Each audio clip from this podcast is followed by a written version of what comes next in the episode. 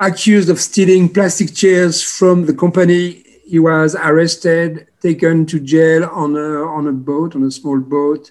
And then in the middle of the river, he was just thrown in the river and died there. And, uh, and these, are, these are just young men in their early 20s who happen to live around the plantation and they are subjected to this kind of brutality from the security guards or from the, the Congolese security forces called by the company.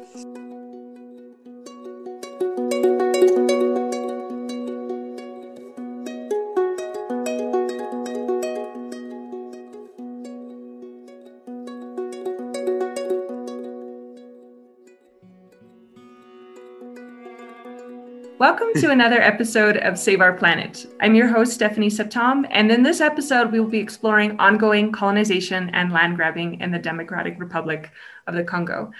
I'm pleased to welcome Frederic Mousseau. He's the policy director at the Oakland Institute, where he coordinates the Institute's research and advocacy and activities on land investment, food security, and agriculture.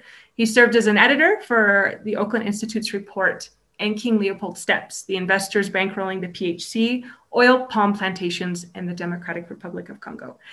All right, Frederick, I'd like to ask you a few questions about the report that the Oakland Institute has produced about human rights violations that is credibly damning of many large development funders.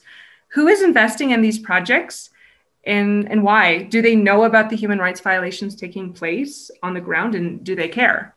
Yeah, it's um, our report is is called in King, King Leopold steps because there, a lot of people know about how awful it was under King Leopold, but don't realize that today this uh, colonization from 110 years ago is still there with a whole new generation of uh, owners, also called investors.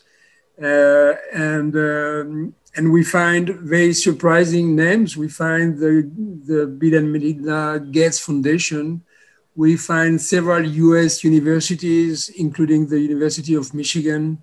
We find UK and South African pension, uh, pension funds. Uh, all kind of investors from this global capitalism that we have today looking for, for good returns on investments. 110 years after King Leopold, with unfortunately uh, dire human rights conditions on the plantations, people being killed, uh, people being arrested and beaten, and, and all kind of violations happening uh, in the hands of security guards, private security of the, of the company, uh, as well as the Congolese security forces. Absolutely. You mentioned some really important names that people would not generally associate with each other King Leopold II, and then the Bill and Melinda Gates Foundation, some very big names. Um, can you explain a little bit about how, well, what started with King Leopold II has continued on to this day so that there's still so much violence and abuse taking place in the Congo? Yeah, it's um, it's it's really puzzling, and uh, for the, the listeners who are not familiar with the story, I really invite everyone to to read and learn about the the, the history of King Leopold in uh, in Congo, in what is now called um, the Democratic Republic of the Congo, because it's been millions of people dead, uh, slavery, awful. I mean, I, the, the, the list of uh, violations and and uh, and mass killings are endless, and it's it's been really it's been really terrible for the local population there. And there's been different projects to to colonize the country with construction of railways and and other things and industries, but one uh, one science project of King Leopold was this uh, 600,000 hectares of, uh, of plantations uh, for palm oil, oil palm, uh, oil palm plantation that were that were seized from local communities in 1910, 1911. And, and these are the same plantations we are talking uh, about today. Since Leopold, it was sold to Sir Lever, who became uh, the famous Unilever Corporation. And it was in the hands of Unilever until 2009. And in 2009, Unilever sold it to another company. And then last year, the, the company sold it to another one again. So there have been uh, this juggling by different investors in recent years, but it's the same land with the same local communities on this land that has been passed end to hand from these Western uh, wealthy investors since 1911, unfortunately. Anyone who knows about the story of King Leopold II knows how brutal he was. And really, there was no justification for it. It was just pure exploitation. If you look at the companies, like you mentioned, University of Michigan, um, some nonprofits, what are their justifications for investing in these areas? What do they believe that they're accomplishing? We, we've contacted all of them, and no one could give us any justification. The, I mean, that's the unfortunate thing. We, we have a handful of US universities who are preparing the citizens of tomorrow, and they all have their endowments invested around the world in not necessarily in what makes sense for, for the future or for, or for um, sustainable development for the world and for the people. They're invested in what is going to bring them good returns so they can have income that they use to run their universities. And that's the same with Gates Foundation, same with others who are just seeking good returns for their investments. Pension schemes, pension funds are looking for good returns and increasingly they see Africa as a place where they can get some, uh, some good numbers from their investment. So all these investors are invested in a, in a private equity fund, which has investment in different sectors, but one of the key investment of this company, the, the, the fund is called Kuramo Capital Management. And uh, it is the one that gets all these endowments and, and, uh, and schemes and foundations to, to give them money, and they will uh, put this money into this kind of plantation project and uh, and hopefully, I mean that's the plan. That's what they expect. Provide them with uh, with good returns in the years to come because oil palm plantations are very very profitable and and the profit is not just uh, I mean the profit goes for decades because uh, you you have these plantations the trees last for decades. So it's very very juicy investment. And this is why we have uh, oil palm plantations in many countries around the world, and it is really expanding today in um, in, uh, in Africa because the the Asian uh, Asian forests have been decimated, and and now we see really an expansion in um, in uh, Central and West Africa where there's so much profit to be made by these uh, corporations. That's very tragic, and and looking at these these numbers, these statistics it doesn't necessarily show exactly what the negative impact is for these communities who've been living through this transfer of power between different exploitative groups for over a century now. And in your report, you detail one particularly tragic case of a young man called Blaise Mokwe, who was beaten by security guards for picking fruit off of the land of, I believe, an oil plantation. Um, could you tell me a bit more about what is actually taking place? What kind of are these incidents frequent? Yeah, uh, the, the testimonies we've received from local communities uh, are, are just is Blaise is just another one in a long list.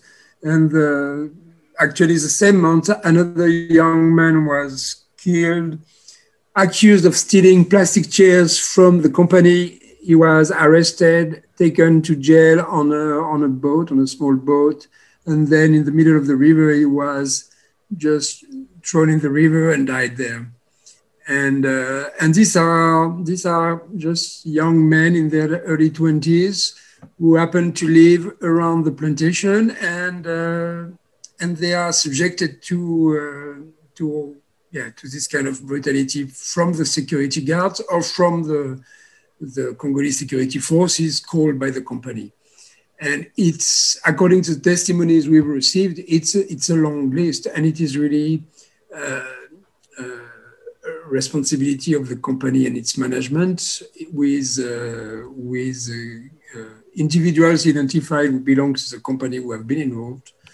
Um, and unfortunately, uh, complete impunity for this uh, for, for the perpetrators of these violations and instead of justice for any of these local community members what we see is in addition to these killings we see people routinely being arrested and intimidated and uh, and as we speak now in uh, in July 21 uh, it's been five months since, at the time of um, the, the, killings in February, people were arrested and they are still in jail. Uh, so it's been several months of jail for, for local community members who have, who have done nothing. They've just been protesting, and basically they are there in a plantation that has, was established on their land 110 years ago, and they try to they try to, to survive with uh, their own land being occupied and this um, and these paramilitary security forces around them. It's just uh, just an incredibly bad, uh, shocking situation. In in the report, there is talk of a number of different plantation companies, but one in particular called Feronia is discussed, and these are international companies. Is that correct? Yeah, so Feronia, I mean, it's, I really encourage uh, everyone to, to read our report because it's, uh, it's, it's unbelievably complex and uh, with a number of factors. I say, uh, I've cited earlier no, the, some of the investors with on one. So you realize that on one plantation company, oil palm plantation company in DRC, you have Gates, you have four or five US universities, you have uh, very prominent pension funds, and you wonder how come all these all these um, uh, forces are there on this uh, on, on this single company in uh, in, uh, in DRC, and uh, and then you realize that what we explain also in the report. There's more than that. You have also so Feronia bought the, the, the, the plantation from Unilever in 2009 and then they got bankrupt two years ago. So they, they, they were running the plantation. So Feronia is a Canadian company that went bankrupt.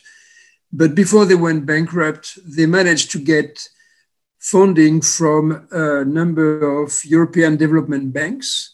So public money being channeled through uh, European agencies, including the British one, CDC, including the French, including the Belgian and the German, like very prominent development bank who have put uh, over 150 million dollars into this plantation.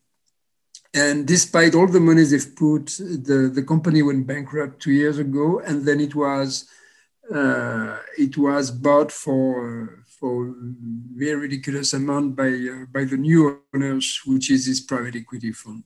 So the whole story might be difficult to understand as I explain it here, but really encourage you to, to, to read our report because the whole story is, uh, is in, quite incredible to, to, to read uh, with all these actors and all this juggling and all this money.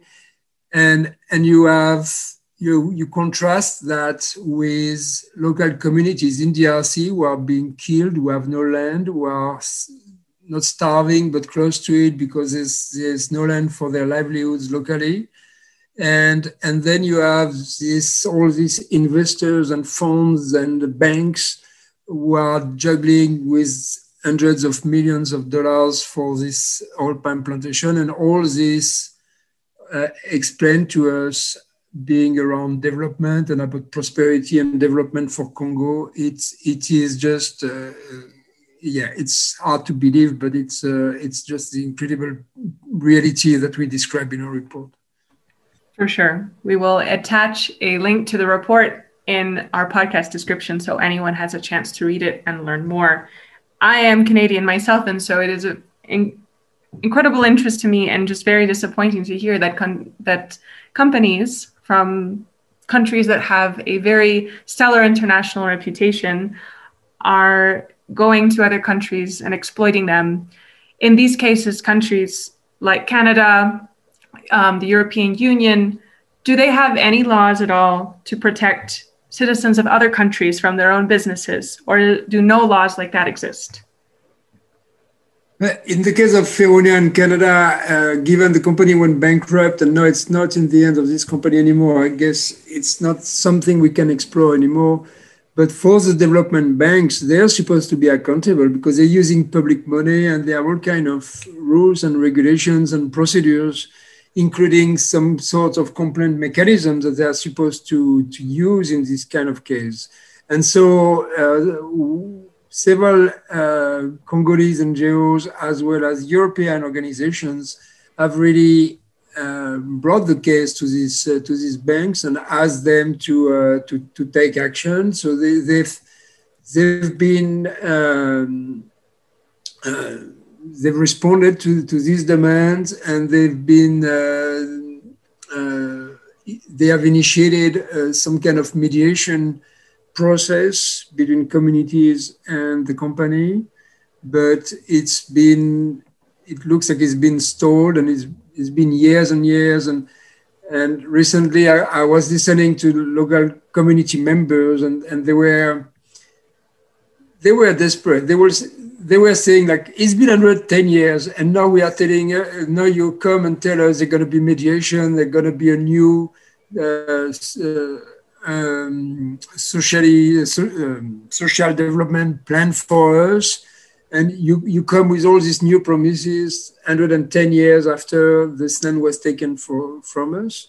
It, it's it's really a joke. And um, and yes yeah, so these banks are there these funds are there they're supposed to have this uh, uh, this uh, corporate responsibility and, and on procedures, but uh, it's hard today for local communities to have any trust in these mechanisms because they, they haven't seen anything and they just see they just see the change of names of owners and companies. They just hear about all these millions and and they see no improvement whatsoever for themselves, their lives, and their future.